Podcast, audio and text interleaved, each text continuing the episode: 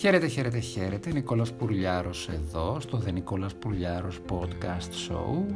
Είμαστε εδώ για το τέταρτο επεισόδιο. Θα ήθελα ξεκινώντας να πω ένα μεγάλο ευχαριστώ σε όλους όσους έχετε ακούσει αυτή την εκπομπή και έχετε δώσει την αγάπη σας. Ε, έχετε ακούσει όλα μας τα επεισόδια. Ιδιαίτερα θέλω να πω ένα μεγάλο ευχαριστώ στον Μιχάλη Τολόλη, ένα φίλο από τα παλιά, μία από τις καλύτερες και σημαντικότερες προσωπικότητες που έχω γνωρίσει στη ζωή μου. Έκανε μια ιδιαίτερη αναφορά στα social media του ε, στην εκπομπή και θέλω να τον ευχαριστήσω γι' αυτό. Μιχάλη με τιμάει η φιλία μας και το ξέρεις. Επίσης θα ήθελα να πω ένα ευχαριστώ στον φίλο που εχθές ε, μου έστειλε μηνύματα στο Instagram. Είναι ο φίλος ο οποίος του αρέσει όπως και σε μένα πάρα πολύ Kate Blanchett. Δεν αναφέρω το όνομά του γιατί δεν έχω πάρει την αδειά του. Ε, αν θελήσει μπορεί να μου το πει και να τον αναφέρω σε κάποια επόμενη εκπομπή με επόμενη ευκαιρία. Ε, να του πω ένα ευχαριστώ που μου έστειλε τα μηνύματα και μου έγραψε όλα αυτά τα υπέροχα πράγματα. 25 Απριλίου σήμερα και στην γειτονική μας Ιταλία έχουμε γιορτή. Είναι η ε, επέτειος της απελευθέρωσης της χώρας.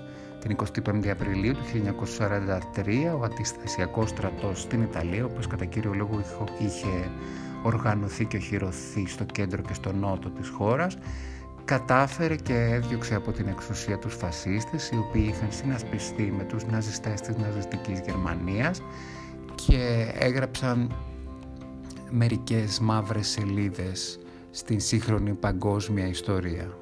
Η γειτονική μας χώρα περνάει δύσκολα φέτος λόγω της επιδημιολογικής κρίσης του κορονοϊού. Οι άνθρωποι θα το γιορτάσουν στο σπίτι τους. Ωστόσο, εμείς πρέπει να τους στείλουμε τους χαιρετισμούς. Εγώ προσωπικά θέλω να τους στείλω την αγάπη μου και τους χαιρετισμούς μου.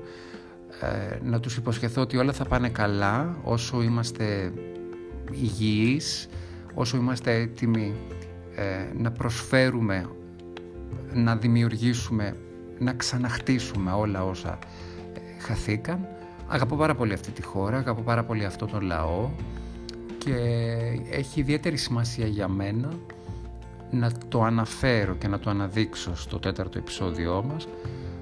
Η Ιταλία είναι μια πολύ όμορφη χώρα, είναι, έχει πολλές μορφές, είναι όπως η σημαία της, κυριαρχούν τα χρώματα, κυριαρχούν οι μυρωδιές, κυριαρχούν οι γεύσεις.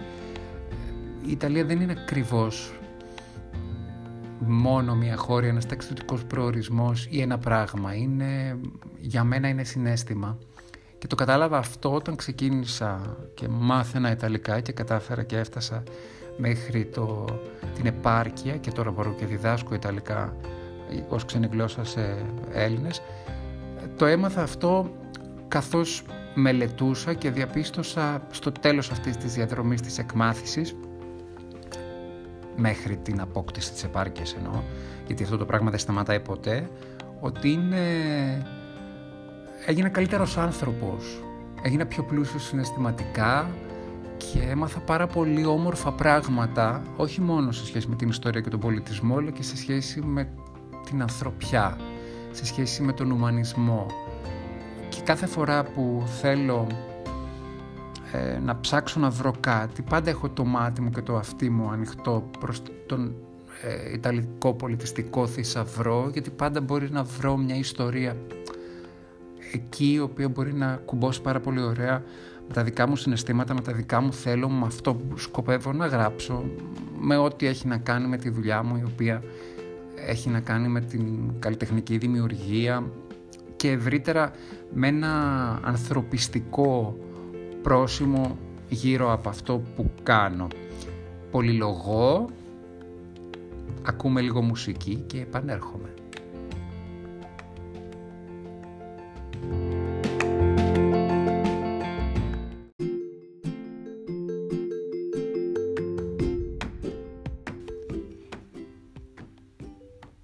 Επιστρέφουμε δρυμύτεροι στο τέταρτο επεισόδιο του The Nicolas Podcast Show. Η, η αλήθεια είναι ότι έχω να σας πω ότι όταν ξεκινάω κάθε καινούριο επεισόδιο, το εισαγωγικό κομμάτι πάντα με αγχώνει.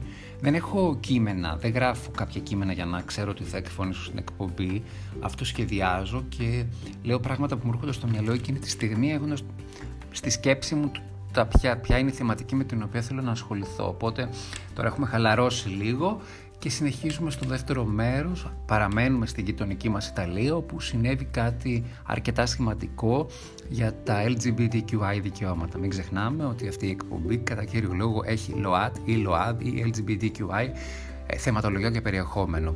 Ευρωπαϊκό Δικαστήριο λοιπόν έκρινε ένοχο Ιταλό δικηγόρο, ο οποίος το 2015 είχε δηλώσει σε ραδιοφωνική εκπομπή ότι δεν πρόκειται ποτέ να προσλάβει στο δικηγορικό του γραφείο ομοφιλόφιλο ή LGBTQI δικηγόρο. Ε, μια εταιρεία η οποία προστατεύει τα LGBTQI δικαιώματα στην Ιταλία του έκανε μήνυση, τον έσυρε στα ευρωπαϊκά δικαστήρια και η Δικαστήριο Ευρωπαϊκών Δικαιωμα... Ευρωπαϊκό Δικαστήριο, Δικαστήριο της Ευρωπαϊκής Ένωσης, το είπα σωστά, αμάν με τα σαρτάμ, τον έκρινε ένοχο, τελεσίδικα πλέον και ε, τον καλεί να πληρώσει για αυτή τη δήλωση 10.000 ευρώ. Προφανώς το χρηματικό ποσό είναι ευτελές και μικρό, Ωστόσο, είμαι βέβαιος ότι ο συγκεκριμένος κύριος θα το ξανασκεφτεί πριν κάνει κάποια αντίστοιχη ομοφοβική, φασιστική, ρατσιστική δήλωση, γιατί κάθε φορά θα τον κυνηγάει κάποιος και θα χρειαστεί να πληρώνει τα 10.000. Δεν είναι τόσο οικονομικό το ζήτημα, είναι κατά κύριο λόγο συμβολικό το γεγονός ότι κάποιοι βάλαν όρια, αντισταθήκαν και διεκδικήσαν το αυτονόητο το ότι στην Ευρωπαϊκή Ήπειρο αλλά και παντού, απλώς η Ευρώπη είναι το σπίτι μας, δεν νοείται να υπάρχει ρατσιστική αντιμετώπιση, ειδικά ε, σε χώρες οι οποίες είναι η ραχοκοκαλιά της Ευρωπαϊκής Ένωσης και είναι απέσιο να κάνεις τέτοιου είδους δηλώσεις εν έτη 2015, τον 21ο αιώνα, όπως θέλετε το πείτε το. Πάντως, συγχαρητήρια στην δικηγορική εταιρεία η οποία κυνήγησε το συγκεκριμένο δικηγόρο και μπράβο στους δικαστές του Δικαστηρίου της Ευρωπαϊκής Ένωσης που τον έκριναν ένοχο θεωρώντας ότι προάγει το μίσος και το ρατσισμό.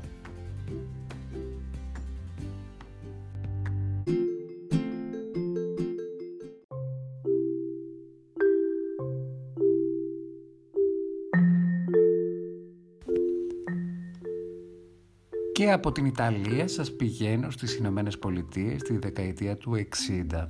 Και αυτό συμβαίνει γιατί εχθές παρακολούθησα την ταινία Σέλμα του 2015 και μου κέντρισε ιδιαίτερα το ενδιαφέρον και με έκανε να ψάξω να βρω πράγματα. Σέλμα είναι η πόλη, μια πόλη στην πολιτεία της Αλαμπάμα η οποία αποτέλεσε τη μήτρα της διεκδίκησης των πολιτικών δικαιωμάτων της αφροαμερικανικής κοινότητας. Η ιστορία εν τάχει έχει ως εξής. Το 1963 ο πρόεδρος των ΗΠΑ Τζον Φιτζέραλντ Κέννεντι προωθεί συνταγματική μεταρρύθμιση βάσει της οποίας ήθελε να καταργήσει κάθε είδους διάκριση κατά κύριο λόγο ήθελε να, κατα... να ε, σταματήσει τις, διακρίσεις, τις φιλετικές ε, διακρίσεις που υπήρχαν μέχρι τότε στη χώρα του. Ο θάνατός του δυστυχώς έβαλε στον πάγο λίγο αυτή την νομοθετική πρωτοβουλία, αυτή τη συνταγματική πρωτοβουλία, την οποία ωστόσο συνέχισε ο ακόλουθός του, ο πρόεδρος Λίντον Τζόνσον. Φυσικά υπήρχε μια μεγάλη παράληψη σε αυτή τη συνταγματική μεταρρύθμιση, δεν θεσμοθετήθηκε επίσημα συνταγματικά και νόμιμα το δικαίωμα των Αφροαμερικανών να μπορούν να ψηφίσουν. Το 1964 μέρη της ρατσιστικής, ναζιστικής, φασιστικής ομάδας της Ku Klux Klan, το ε, έβαλαν βόμβα σε εκκλησία βαφτιστών στην πόλη, στην πόλη Μπίρμεχαμ της Αλαμπάμα με αποτέλεσμα να σκοτωθούν τέσσερα ε, έγχρωμα κορίτσια. Οι υπέτοι ε, συνελήφθησαν, οδηγήθηκαν στη δικαιοσύνη, ωστόσο το δικαστήριο τους έκρινε αθώους, διότι το σώμα των ενόρκων που έκρινε την υπόθεση αποτελούνταν μόνο από λευκούς. Βάσει της κείμενης τότε νομοθεσίας, μέλη ε, ενόρκων μπορούσαν να είναι μόνο όσοι ήταν εγγεγραμμένοι σε εκλογικούς καταλόγους. Οπότε οι Αφροαμερικάνοι που δεν ήταν εγγεγραμμένοι σε εκλογικούς καταλόγους δεν θα μπορούσαν να αποτελέσουν και μέλη δικαστηρίου, μέλη σώματος ενόρκων. Όπως είναι κατανοητό, ο θάνατος των τεσσάρων κοριτσιών προκάλεσε την οργή της αφροαμερικανικής κοινότητας της Αμερικής ξεκίνησαν κάποιες ε, διαμαρτυρίες οι οποίες ήταν όλες φιλιρινικές και φιλήσυχες μέλη των αφροαμερικανικών κοινοτήτων βγαίναν στους δρόμους και περπατούσαν σιωπηλά στις πόλεις διατυπώνοντας το αίτημά τους για δικαιοσύνη και ισότητα στην καθημερινότητα, προεξάρχουσα μορφή αυτού του αγώνα ήταν ο Μάρτιν Λούθερ Κίνγκ, ο οποίος το 1964 είχε πάρει το Νόμπελ Ειρήνης. Φυσικά οι ρατσιστές, ο κυβερνήτης της Αλαμπάμα Wallace, ο γνωστός και μη εξαιρετέος προϊστάμενος του FBI Hoover, αντέδρασαν άσχημα, δεν τους άρεσαν αυτές οι φιλιρινικές φιλήσυχες διαμαρτυρίες των Αφροαμερικανών που βγαίναν και περπατούσαν στις πόλεις διατυπώνοντας τα αιτήματά τους. Οπότε στην πόλη Σέλμα, η οποία όπως σας είπα που αποτέλεσε και τη μήτρα της διεκδίκησης των πολιτικών δικαιωμάτων, κατέβασαν αστυνομικού στρατό και πολιτοφύλακες λευκούς ακροδεξιών αντιλήψεων οι οποίοι επιχείρησαν να βάλουν τέλος σε αυτή τη διαμαρτυρία με τη βία. Προέταξαν τα όπλα και το ξύλο και τους θανάτους χτυπούσαν στο ψαχνό, έδερναν και σκοτώνανε για να σταματήσει αυτή η διαμαρτυρία. Η φωτεινή προσωπικότητα του Μάρτιν Λούθερ Κίνγκ αλλά και η τραγικότητα των γεγονότων τα οποία κάλυψαν αντικειμενικά πολλά μέσα μαζικής ενημέρωσης στις Ηνωμένες Πολιτείες. Κατά κύριο λόγο η ταινία δείχνει πόσο σημαντική ήταν η συμβολή του τηλεοπτικού δικτύου ε, CBS ε, οδήγησαν πάρα πολλούς λευκούς, πάρα πολλούς ανθρώπους από διαφορετικά θρησκευτικά δόγματα, ακόμη και Έλληνες οι οποίοι ήταν μετανάστες στην Αμερική, να συνασπιστούν γύρω από τον Μάρτιν Λούθερ Κίνγκ, γύρω από το κίνημα των Αφροαμερικανών οι οποίοι διεκδικούσαν πολιτικά δικαιώματα. Με αποτέλεσμα το 1966 ο πρόεδρος Λίντον Τζόνσον να καταφέρει να περάσει συνταγματικά και το δικαίωμα της ψήφου στους ε, Αφροαμερικανούς πολίτες. Μετά το τέλος της παρακολούθησης της ταινίας, σκέφτηκα ότι μου φαίνεται τόσο ανεξήγητο πώς είναι δυνατόν να δοθεί και δικαίωμα ψήφου στους Αφροαμερικανούς στους Αμερικανούς πολίτες αυτούς τους Αμερικανούς πολίτες μόλις το 1966. Θα μου πεις τι σε νοιάζει το τι συμβαίνει στη ΣΥΠΑ. Νομίζω ότι είναι ενδεικτικό μιας νοοτροπίας που υπάρχει και δυστυχώς αυτή η νοοτροπία εξακολουθεί και αν υπάρχει γενικότερα στον κόσμο. Κάποιοι πιστεύουν ότι υπάρχει μια ανωτερότητα της λευκής φυλής και δυστυχώς αυτή η ιδέα της ανωτερότητας κάποιων σε σχέση με κάποιους άλλους περνάει και σε άλλα πεδία. Οι ετεροφιλόφιλοι είναι πιο ισχυροί από τους ομοφιλόφιλους, οι άντρες πιο ισχυροί από τις γυναίκες και πάει λέγοντας. Ε, ναι, είναι ένα σοβαρό ζήτημα όλο αυτό. Ας μείνουμε στα θετικά, στο ότι από τότε έχει κύλει πολύ νερό στα βλάκι. Οι Αμερικανοί εξέλεξαν δύο φορές έναν Αφροαμερικανό πρόεδρο και ναι μεν ο Μπαράκ Ομπάμα ήταν κατά κοινή ομολογία ο καλύτερος πρόεδρος των ΗΠΑ, ωστόσο οι Αμερικανοί ψηφοφόροι μετά τον Μπάρακ ψηφίζαν τον Ντόναλτ Τραμπ, ο οποίος κατάφερε να κάνει έξαλλη ακόμη και την Μπάρμπαρα Μπούς, η οποία είναι γνωστή για τις συντηρητικές της αντιλήψεις, η οποία αναρωτώμενη ε, δήλωσε δημοσίως ότι αναρωτιέται πώς είναι δυνατόν κάποιες ε, γυναίκες, οι γυναίκες να ψηφίζουν τον Ντόναλτ Τραμπ. Ας ελπίσουμε ότι το 2020 θα υπάρξει αλλαγή, θα έρθει ο Τζο Μπάιντεν, ο εκπρόσωπος των δημοκρατικών, ο οποίος θα προσπαθήσει να κλείσει τα τραύματα και τις πληγές που άφησε η διακυβέρνηση του μισογίνη και ομοφοβικού Ντόναλτ Τραμπ.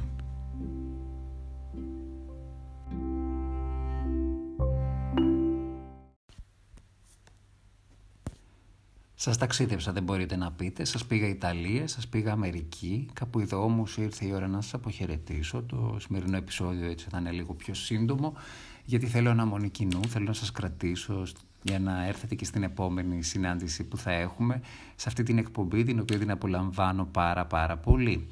Ε, θέλω να σας πω ότι όσοι θέλετε με βρίσκετε στα social media, στο Νικόλας Πουρλιάρος, Facebook, Instagram και στο Twitter. Ε, επίσης επειδή δεν ξέρω πόσοι με ακούτε από ποιες πλατφόρμες. Όσοι δεν ακούτε από το Anchor και δεν μπορείτε να ακούσετε τις μουσικές τις οποίες βάζω, μπορείτε να μου στείλετε μήνυμα για να σας στέλνω τις λίστες από τις μουσικές που επιλέγω για το κάθε επεισόδιο. Με βρίσκεται στο Anchor, στο Radio Public, στο Breaker και στο ε, Google ε, Podcasts, επεκτηνόμεθα. Θέλω να ευχαριστήσω πάρα πολύ για άλλη μια φορά τον Μιχάλη το Λόλι, τον φίλο μου. Θέλω να ευχαριστήσω πάρα πολύ τον φίλο που του αρέσει η Kate Blanchett και μου εξέφρασε την ε, εκτίμησή του για αυτή την εκπομπή. Θέλω να σας στείλω την αγάπη μου και σας αποχαιρετώ με ένα κομμάτι το οποίο αγαπάω πάρα πολύ. Θα σας εξηγήσω για άλλο λόγο, σε άλλη εκπομπή για ποιο λόγο το αγαπάω τόσο πολύ. Σας φιλώ να έχετε ένα υπέροχο Σάββατο. Δεν ξέρω πώς θα συνεχίσετε. Εγώ πάντως σκοπεύω να κάνω λαχανόσουπα και να κάνω δουλειές και φασίνα στο σπίτι. Και φυσικά στο πίσω μέρος του μυαλού μου θα έχω το τι θα σας πω αύριο στην κυριακάτικη έκδοση του Νικόλας Πουρλιάρος podcast show. Σας φιλώ, σας χαιρετώ. Καλή συνέχεια.